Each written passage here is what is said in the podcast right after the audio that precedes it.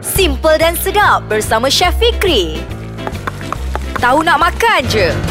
Hai Assalamualaikum warahmatullahi wabarakatuh. Saya Chef Fikri dalam segmen Tahu Nak Makan aja. Baik, siapa yang dah dengar saya punya celoteh Untuk berkongsikan resipi Silalah tinggalkan komen kat bawah-bawah tu kan. Untuk saya tahu apa yang uh, you guys nak Apa yang kita boleh share idea dekat sini. Dan kali ini asyik-asyik kita nak buat lauk je. Kali ini kita nak buat mi jawa pula. Saya akan kongsikan resipi mi jawa.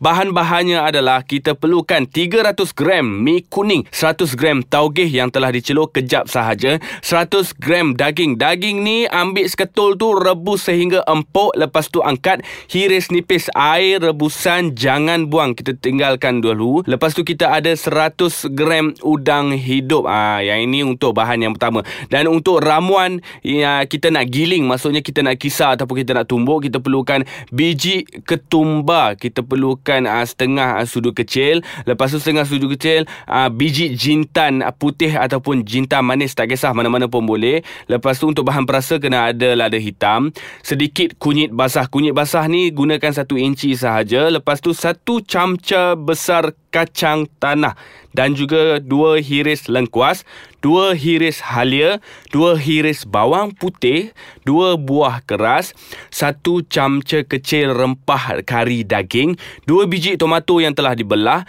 setengah biji bawang besar, satu camca tepung, aa, tepung sagu kanji ataupun tepung jagung dan kita perlukan dua camca besar air asam jawa. Untuk bahan-bahan kita nak kisar ataupun kita nak tumbuk, kita perlukan Uh, biji ketumbar tadi Biji jintan Lepas tu kunyit basah Halia Bawang putih Dan juga lengkuas. Yang ini kita tumbuk dulu Kita tumbuk, tumbuk, tumbuk, tumbuk Ataupun kita kisar Dan kita biarkan kat sebelah. Okey, cara-caranya senang sahaja. Kita kena tumiskan. Untuk bahan-bahannya Kita perlu tumiskan bawang besar Masukkan bawang merah Bawang putih Dan juga bahan-bahan yang telah digiling. Yang ini kita tumis sehingga Naik bau aroma dia naik. Ha, Dia senang sahaja resipi ni Bila kita dah kacau semua bahan-bahan ni kita kena masukkan rempah kari daging tadi. Kari daging ni tak payahlah jadikan paste. Masukkan terus dalam tu. Kita kacau-kacau sekali. Kita goreng sebentar. Tetapi jangan biarkan. Kalau kita biarkan nanti bau hangit. Walaupun nampak macam tak hangit. Tetapi bau hangit ni, kesan hangit ni. Kalau dah siap macam mana elok pun. Mesti juga akan bau hangit. Air yang itu kita kena jaga. Lepas tu kita masukkan air asam jawa. Dan kita kena masukkan udang. Kita masukkan rempah yang kita ada tadi lah. Kari daging tadi kita tak payah jadikan paste pun. Kita masukkan saja dalam tu kita kacau-kacau. Lepas tu kita goreng sebentar. Yang ini kita kena jaga-jaga sebab apa? Kita takut kat sini kalau kita tak jaga nanti dia akan ada bau hangit. Bau hangit ni kalau siap elok macam mana pun nanti dia akan tinggalkan bau yang kurang menyenangkan. Dah lepas tu kita kena masukkan air asam jawa udang daging yang telah dipotong juga kita masukkan sekali dan juga air rebusan yang tadi. Sebab itulah jangan tinggalkan yang best ataupun tips pasal nak buat apa jenis kuah ni ni yang paling penting sekali. Kalau kita gunakan air rebusan kita gunakan air rebusan tu. Jangan gunakan air biasa. Boleh nak gunakan air biasa tetapi rasa dan juga aroma dia tu aa, ah, tak sehebat kalau kita gunakan air rebusan. Okey kita dah masuk ke air rebusan apa semua bahan-bahan ni? Kita gunakan api yang perlahan kita renihkan terlebih dahulu. Renihkan maksudnya gunakan api yang perlahan. Biarkan dia masak perlahan-lahan. Itulah tipsnya. Kita ni kalau kalau nak masak janganlah cik guna api kuat je. Api kuat tu sebenarnya akan memberikan kesan yang uh, tidak sedap dan juga tidak apa kita punya masakan tu tak sehebat lah. Sebab itulah kita kena gunakan api yang perlahan. Letak api yang perlahan ni kita biarkan perlahan-lahan dia masak apa semua. Sementara tunggu dia masak, kita berehat dulu. Kita sambung sekejap lagi.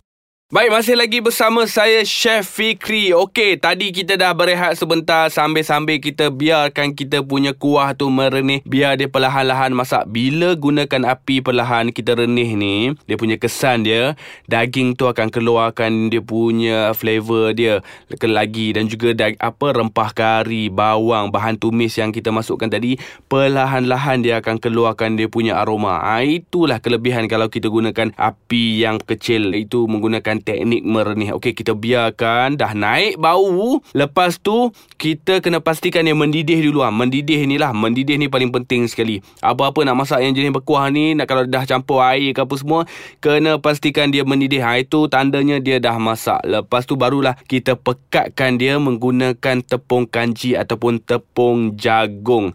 Kita pekatkan dia sikit tapi jangan terlalu banyak. Sedikit sahaja kita pekatkan dia dan juga kita masukkan tomato yang telah kita potong tadi kita biarkan sehingga masak. Okey, bila kita dah pekatkan dia apa semua, pastikan ah bahan perasa jangan hilang walaupun saya tak sebut. Apa-apa pun kena ingat kena ada bahan perasa, kena ada sedikit garam dan juga lada hitam. Nah, ini tak kisahlah nak guna lada hitam boleh, tak mau guna pun boleh juga. Lepas tu bila dah masak dia punya kuah ni untuk bahan hiasan, kita perlukan satu keping tahu yang telah digoreng dan juga yang telah dipotong dadu. Satu biji telur rebus dan juga satu biji cili merah, cili hijau, daun sup, daun bawang dan bawang goreng yang telah dimayang halus. Okey, kenapa perlu ada hiasan? Hiasan bukan sekadar hiasan. Maksudnya bila kita letak atas mi jawa kita tu, kita tabur ke atas dia, kita campur dengan kita punya kuah, dia akan menambahkan lagi aroma dan juga rasa kepada mi jawa kita. Ha, sebab itulah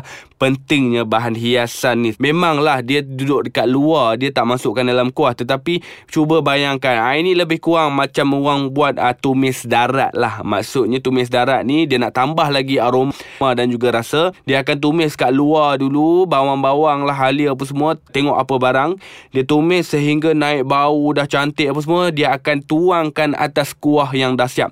Ha, itu konsep tumis darat. Ha, yang ini konsep hiasan ni bukan sekadar hiasan nampak cantik tetapi juga akan menambahkan lagi aroma dia. Dan inilah dia resepi mi Jawa. Dan yang kat luar sana kalau ada lagi resepi-resepi mi Jawa yang betul-betul lama nak kongsikan kepada saya dan juga untuk pendengar-pendengar yang lain boleh juga. Apa salahnya kan? Maksudnya kita kena komen kat bawah tu. Ha, barulah saya pun boleh tahu oh yang ini ke? Sebab mi Jawa yang ini saya punya resepi saya dah buat dah lama dah yang ini ha, kadang-kadang kalau teringin saya akan buat untuk makan petang ke untuk hari raya ke tiba-tiba orang datang rumah ke ha, kalau dia orang minta ataupun saya sendiri nak buat saya akan gunakan resepi mi Jawa ini untuk saya hidangkan kepada tetamu-tetamu saya. Cara dia senang sahaja apa yang saya kongsikan tadi memang begitu senang sekali bahan-bahan dia memang begitu senang nak kita cari kat luar senang kita nak buat dekat rumah. Itu sahaja bahan-bahan untuk mi jawa. Dan dah siap dah.